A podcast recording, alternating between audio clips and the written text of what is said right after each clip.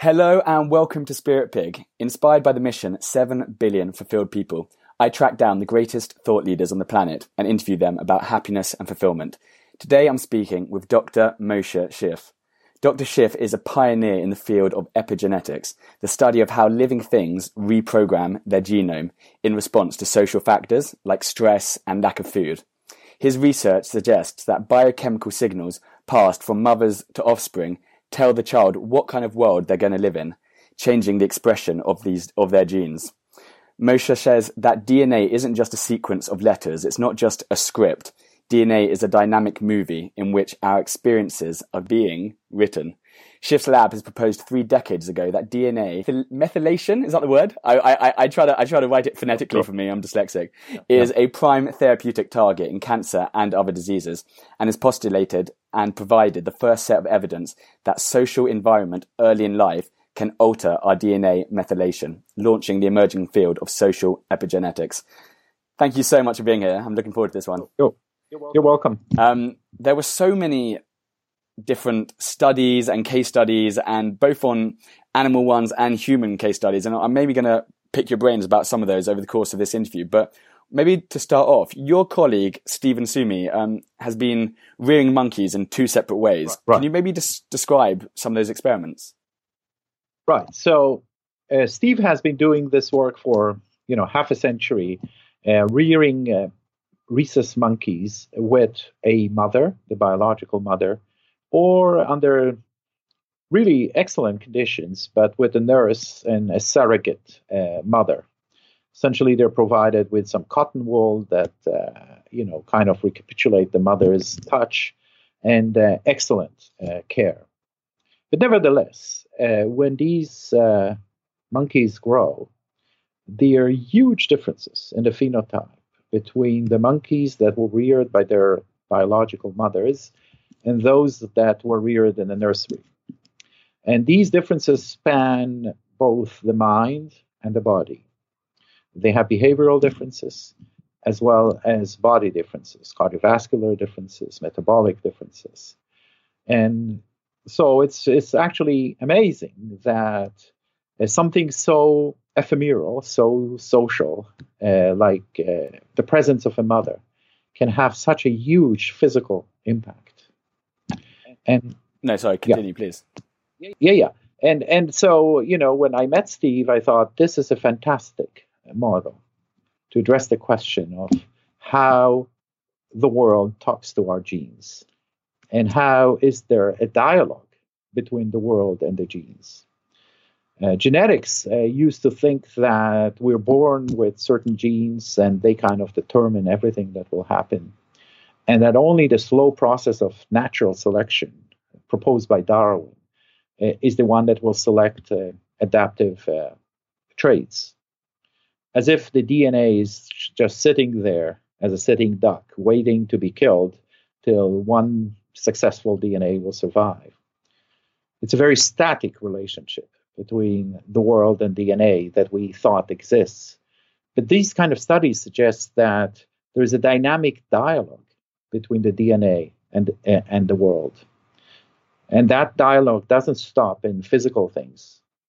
Uh, it, it includes everything that we have in our environment, which is also our mothers and uh, other social uh, elements in our life. Okay, so we're talking about with the two groups, there there are differences, but would, would we?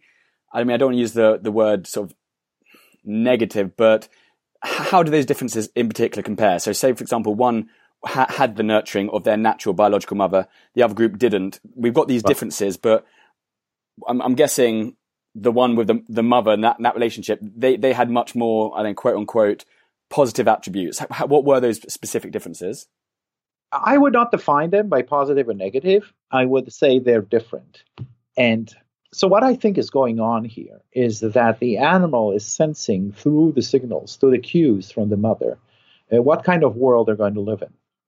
Is it going to be a very pleasant world where food is abundant, uh, where you don't have to uh, anticipate uh, social challenges, um, where the physical environment is good? Uh, you have to develop a certain phenotype. Um, by phe- so by by phenotype, so quickly just to jump in, we mean characteristics, don't we? You have to be less stressed. Being stressed in a good world is is is is co- going to cause you damage and damage to your health. For example, if there's a lot of food, there's no reason to binge. Your next meal is going to come. Uh, if there's a lot of food, there's no reason to store the food as fat. You can actually burn it. So you can see how both the cardiovascular metabolic characteristics as well as the mental characteristics are shaped by that experience. Uh, if you're going to, and let's let's talk about humans. You know, if you're going to live in slums and there's going to be drug wars, uh, being anxious will save your life. If you're going to be uh, born in a concentration camp where you will get one meal every month, binging will save your life. Storing food as fat will save your life. So the mother is telling the pup, this is going to be a rough world, baby, or is it going to be a very good world? When do we get into trouble? When there's a misfit between these signals and what happens later. So if you're born in a concentration camp and then you become rich and, and you have access to calories, the binging phenotype is going to cause you trouble. Um, and, and the opposite, if you're born in a very, very um, uh, pleasant, upper class kind of environment and you're thrown into the jungle, you would not know what to do there. So there is no good or bad. I think our genome is talking to our mothers and trying to adapt itself to the kind of signals that are coming. And uh, trouble only happens when there is a misfit between the early environment and the later environment. So interesting. And one one thing was, I mean, you, you kind of referenced it at the beginning about our idea of, you know, maybe this traditional idea of, you know, our DNA is almost like a fixed, static thing. But actually, you, you, you described how our DNA is really combined of combined of two components, two two layers of information. On the one hand, we have this old, evolved for millions of years of evolution, fixed, very hard to change layer of information. But what's the really interesting bit is this um, this other layer of information. It's it's open, it's dynamic, and it allows us to change and I guess you could say like control our destiny. Right. And this balance between fixed between conservative elements and revolutionary elements, the right balance uh, make us survive in this world. Uh, we need the fixed elements. For example, you don't want the epigenome uh, to completely change us. Uh, on the other hand, uh, you need to open it enough that the changes that happen around us will be registered. Uh, sticking with a ultra conservative genome will lead us to tragedy. on the other hand, an ultra dynamic genome can also lead us to tragedy. And actually, if you think about it, this concept of a balance between conservatism and radicalism uh, is true for all aspects of life. And when we find this right balance, we do extremely well. If we get lost in one end, it becomes destructive. Having this idea of sort of controlled uh, medical studies, I guess um, then you know you wouldn't think there'd be so many case studies with regards to humans, but actually an example where a stressful environment early in life physically changes the DNA it can be quite illuminated quite nicely in the ice storm of Quebec in 1998. Right. What what was that study, and what did that maybe tell us? Right. The problem with humans, of course, is we cannot randomize child abuse, and so if a child was abused, and let's say he developed these characteristics that we're talking about, being stressful, being uh, hyper uh, vigilant, being uh, obese, and all these uh, phenotypes, it's very hard to assign them to the child abuse. The other thing is, why was he abused? Uh, so the geneticist will say perhaps his parents had this abusive kind of gene that caused the child abuse, and that gene also caused the other troubles. So in humans, it's very hard to dissociate the genetics from the epigenetics because we cannot actually do experiments uh, ethically. But sometimes God does experiments. And when a natural disaster hits, it's randomized. Uh, the ice storm of 98 hit the province of Quebec, essentially shut down the electric grid line in a province that is heavily dependent on electricity for heating in the dead of the Canadian winter. So you can imagine that it was extremely stressful. But since Quebec is a very sophisticated society, everybody found a way to a heated environment, but it wasn't their heated environment, which means that there was stress associated with it. And since it's random, we now can ask the question what happened to women who were pregnant during this time? What happened to their children? Because there was nothing in their gene that defined that they will be exposed to more or less stress during that uh, period of time. And the other beauty of it is that we could have an objective measure of stress because we can, for example, count uh, how long they didn't have electricity, uh, what, what kind of threats they face. Um, so all of these could be established in a social ladder of stress that my colleague in Quebec, Suzanne King, uh, prepared. And so now we have a objective measure of stress that was randomized, that happened early in life, and we can follow these kids and see what will happen. And, and they can be followed at two levels. One level is what happened, what we call the phenotype. What happened to their characteristics? Will they develop a characteristics like we saw in the animals uh, as stress increases? And the other nice thing here is we had a whole gradient of stress. So it's not just you know moving the mother, which is kind of a binary level of stress, but the stress was uh, was quantitative. So we can now ask the question: Is there a linear relationship between the amount of stress of the mother and what happens to DNA later in the life of these kids? So when they were 15, we removed the DNA from their blood and we mapped their methylation state. And the beauty of the sequencing technologies today, why can't the reason we can do it today, even though humans probably thought about this for thousands of years, is that we can map the state of epigenetic modification of DNA base by base at the highest resolution. So we can really answer the question were there or not changes? We can also know which genes are affected, and by thus by this make predictions as to you know what physiological characteristics will change. And so the uh, the results were remarkable. I mean, there was an increased incidence in these kids of autism, uh, which is part of the social interaction, and you can easily start if you think about this adaptive model that I talked about. Stress uh, early in life suggests that the social environment is quite harsh and um, social interaction might be actually detrimental for you. And so the autistic spectrum is on the lower social interaction spectrum, which might be actually originally a protective kind of response to a very harsh social environment. And to make it clear, for example, if you're a rat that was licked by the mother and thinks that the world is a beautiful place, and then you're thrown out into the wild and walk straight in the mouth of a cat because you don't know that there are bad people around. And so the uh, phenotype of autism might be on a on a natural, actually adaptive spectrum of maintaining, controlling social interaction. So certain times social interaction could cause you trouble. So you want to reduce social interaction. Then they had immune problems. And that also connected to you know, usually stressful situation will involve a lot of injuries, a lot of fights, and uh, you need a hyperactive immune system. But a hyperactive immune system can also cause you trouble, like asthma. And so you see an increase in asthma in these kids.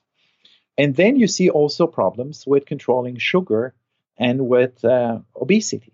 So all these fit very well to what I t- told you. You know, the mother is sending them a signal.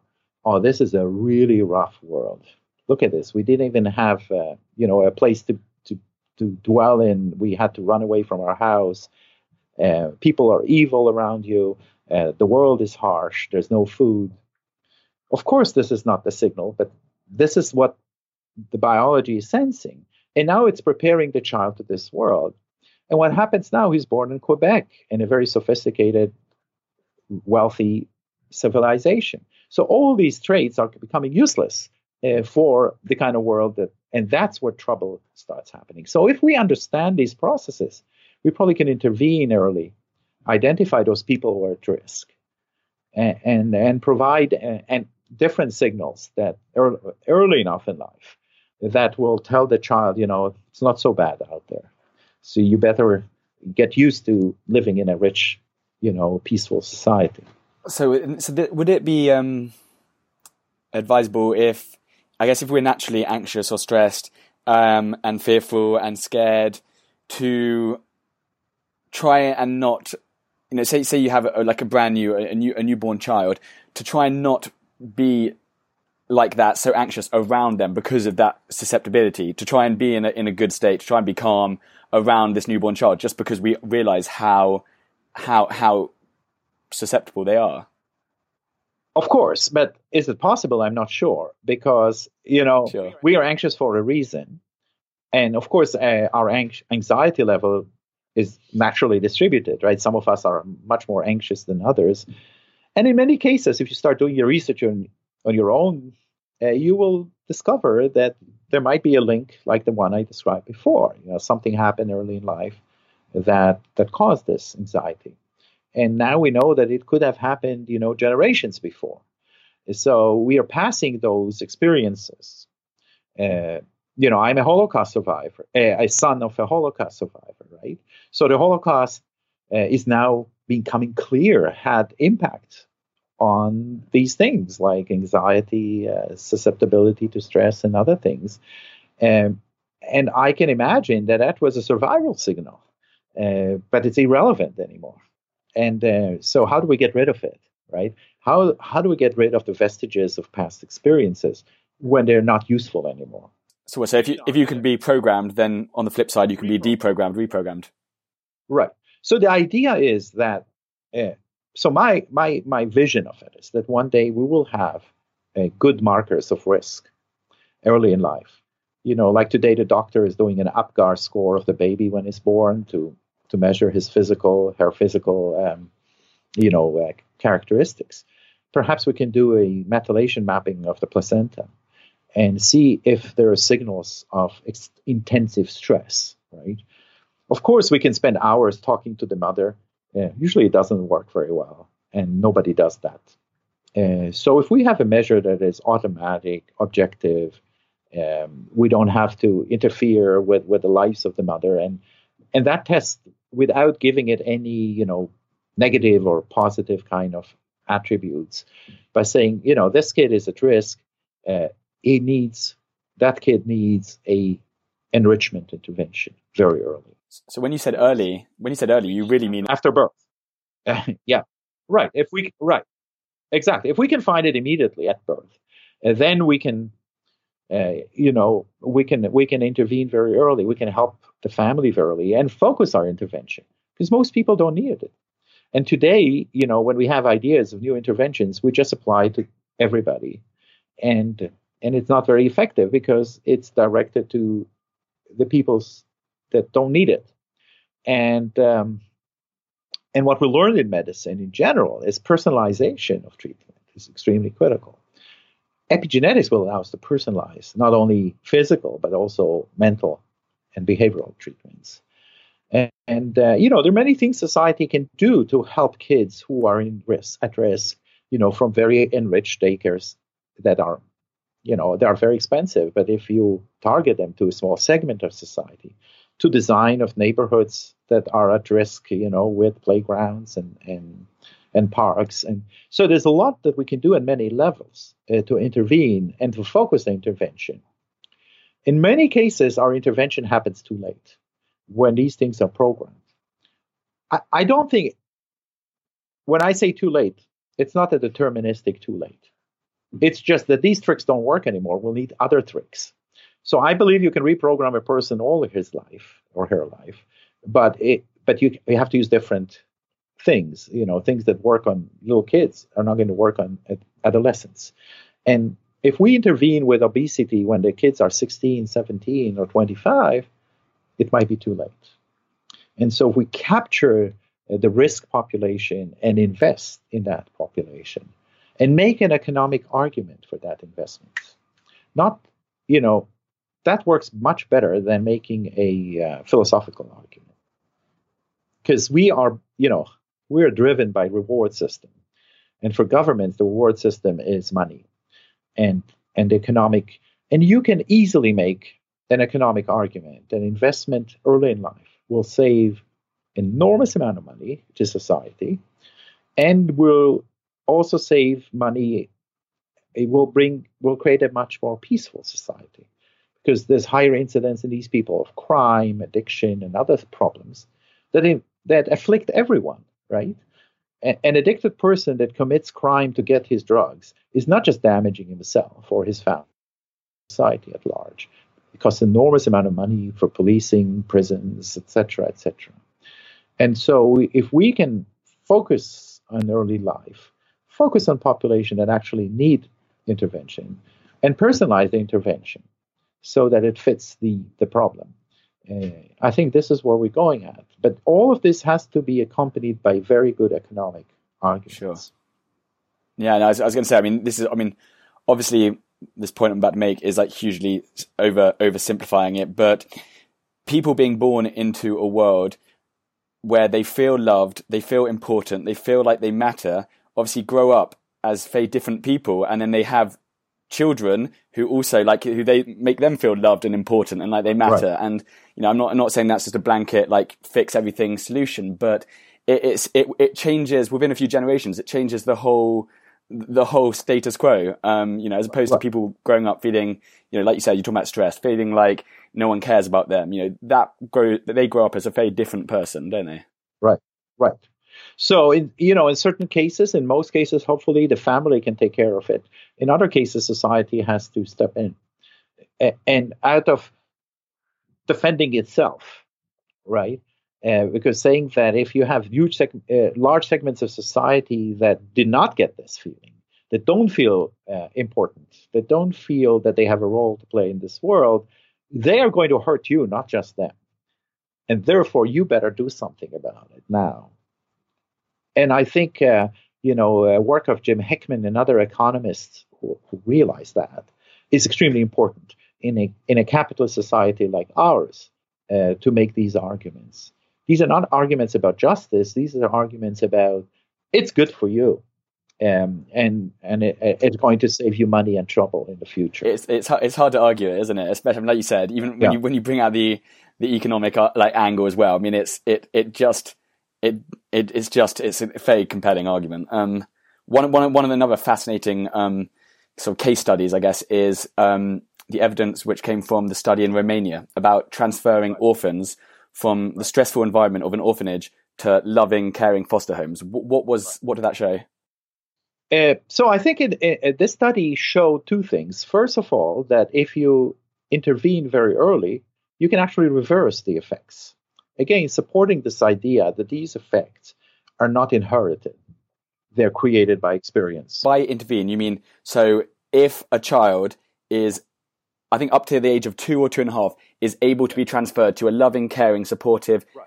family versus staying in the orphanage where it is obviously very stressful environment. So if they can be transferred right. early enough, that's what. So that's the intervention you're talking about, is it? Right. So if they if they're transferred early enough, it works. If they're transferred later, it doesn't work. So it actually illustrates these principles that we learn from animals in humans, how important it is to intervene very early. And and the other thing that it teaches us that none of us is really doomed.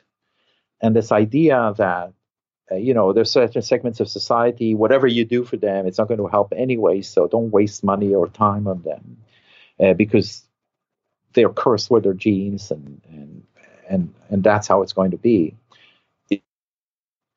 but on the other hand, if you don't intervene, that might be true. And so intervention can actually uh, tilt the balance between being doomed uh, to being successful. Yeah, I love it. Your your your work has a has an has an has an optimistic theme through it, um, and I, I feel like the way you address it and approach it is with this feeling of of optimism. Why why do you feel optimistic? Because of just what you're describing there, how this idea that no one's doomed, there's, there's hope for everyone. Yes, yes, and I think I, I think you know humanity, the history of humanities, is the battle between determinism and, and optimism, or between free will and predetermined, um, you know, fate. Um, to a large extent, you know, Greek societies were focused on the predetermined fate, and the uh, idea of genetics in its extreme way it draws upon this you know, uh, uh, history, uh, this this this tradition of thinking. Uh, I think the Judeo-Christian tradition was more on freedom and choice, and the idea that we can change our destinies in spite of the curse of the genes uh, that we inherited. It's not an easy battle. It's not a simple battle, and there's recognition of deterministic elements, even among those who believe in freedom of choice. So, for example, if you know, uh, if we're born with genes that make us short, we'll remain short, although we can expand, of course, our length.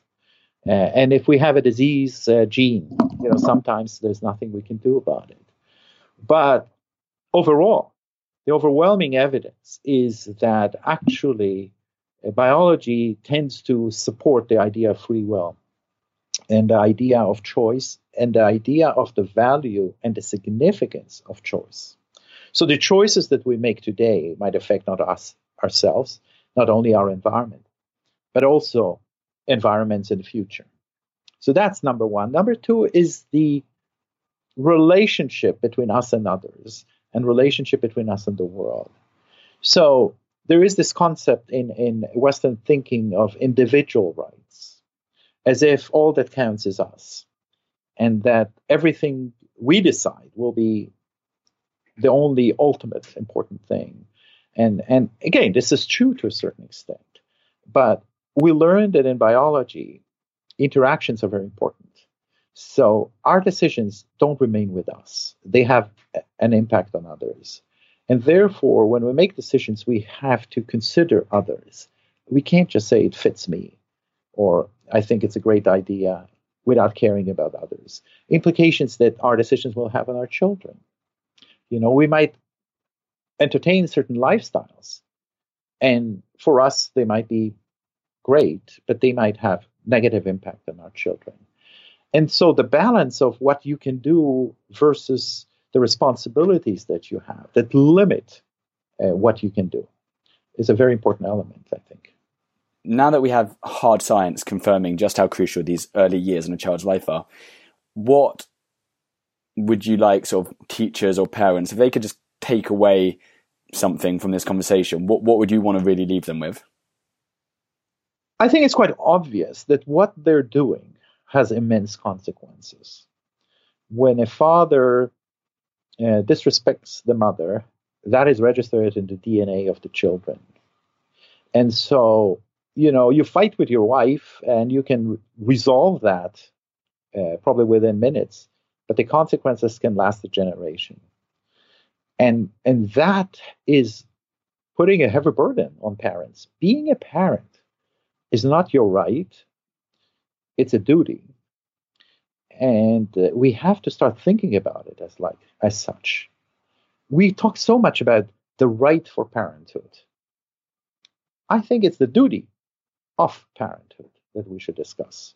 And that has a, a, lot of implications. You know, we bring children to the world not to entertain us, uh, but we have responsibilities once we decided to do that. Uh, and epigenetics teaches us that even transient experiences, right, an experience that lasted a few minutes and uh, then disappeared, we think it's over, but it's it might be registered.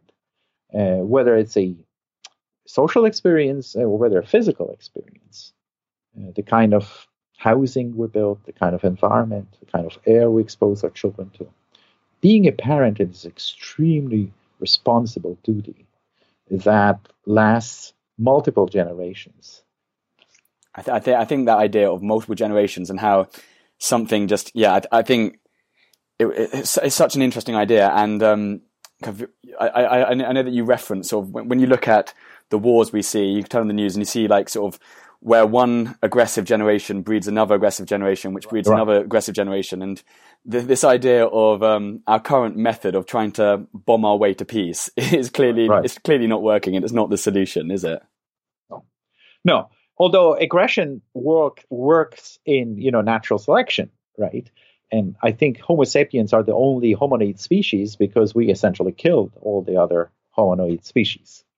And so it does work. The question is, is this the way you want it to work, right?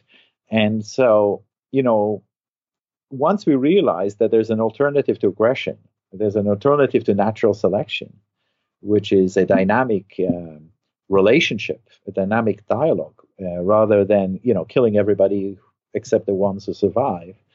Is actually the fight between you know classic genetics and epigenetics. You know between um, just a simple natural selection in its most brutal uh, form uh, to a dialogue and a dynamic uh, relationship uh, that is probably a much more sophisticated way of advancing. What does a fulfilled life mean to you? I think a fulfilled life is a life of dialogue and listening to yourself, to others, and to the world around you. And out of this kind of dialogue, figuring out uh, what you're best at. And when we started the discussion, we talked about, you know, good motherhood or bad motherhood. And I said, there's no good or bad motherhood. The challenge in life is to identify your characteristics and adapt them to the and, and find the right environment for them. And we are not doing that, right? Like the way we're deterministics with with our genetic uh, outlook, we're also deterministic with education. We provide one education for all and realizing the you know the natural distribution of phenotypes uh, will require that you can be good at something and not good at something else we don't agree with this right we want the superman we expect our presidents to be priests and managers and perfect husbands and perfect fathers uh, rather than looking at the strengths and, and saying okay this is the strength of that person let's focus on it and one can argue there is no person without strengths. And there is no strength that doesn't have a use or an environment or a niche where it can flourish. So the challenge in life is to listen to these things, to be attentive to the biological dialogue, and to take full advantage of it. And I think uh, this will make a fulfilling life. The opposite, when you try to be not yourself, when you to pr- try to be something else, and you find yourself in a completely maladaptive environment, uh, you lose. Exactly. I mean, you and I mean, using the school example, like you could be extremely intelligent in some area, but if you if, if there is only one school model, then you might have your whole childhood thinking that you're you're you're, you're thinking you're an idiot, low confidence because you know you don't fit into that one cookie cutter approach. And the same with you know kinds of behaviors, right? We have a normal behavior how dangerous is this concept? Right? So essentially label everybody who doesn't behave according to so-called normal behavior as crazy or sick, rather than looking at a spectrum. As we started, I said even autism, to, in my opinion, is part of the spectrum. And actually, so-called autistic children can be extremely successful in certain disciplines like music and mathematics and computer science.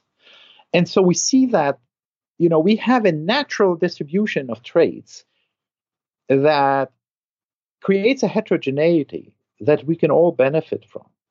But we try to equalize it, to have one standard that fits all. And computer forms are the worst enemy uh, of, of this concept of natural distribution. I cannot, you know, for me, filling a form is like an open surgery without anesthetics. You know, it causes so much pain because it forces me to give specific answers, right? I have to scroll, and none of the above, none of these answers fit me. And so you keep struggling with, with trying to fit into those boxes. Uh, in our university and all most universities, professors are promoted because they excel in all three aspects of so-called university life: administration, teaching, and uh, and research. But I know people who are brilliant researchers who are terrible teachers and awful administrators. Actually, I know very few people who are good researchers and good administrators. It just doesn't exist. But the system will promote this illusionary kind of person who, who can do all of the three. And, it, and everybody's frustrated, right? Because if you're not an administrator and you're forced to do it, you're frustrated. What is one thing our listeners can start doing today that will have a positive impact on their lives? I think that listening to who they are, trying to figure out who they are and how can they take full advantage of who they are and having respect to who they are right don't don't erase your father and mother. Don't erase your history. Don't try to be somebody else. See who you are and then go from there and be successful. Last but not least how can people find out more about you and your work? How can they maybe see your ted talk or yeah find out more? Right so the ted talk i think is a very good introduction. You know i actually even though it was only 17 minutes i think i covered you know 40 years of research and and the basic elements of it of course if you want to delve deeper into it you just take my name and google it. I'm the only person in the world that has this kind of combination of name. And uh, and so uh, if you hit my name you'll probably 99% of the hits will be my work. And and I have works work at different levels, right? So you know, for those aficionados who want to know the scientific details, they can find that, and those who want to get a more general concept Uh, can find it. Mo, thank you so much for speaking to me today.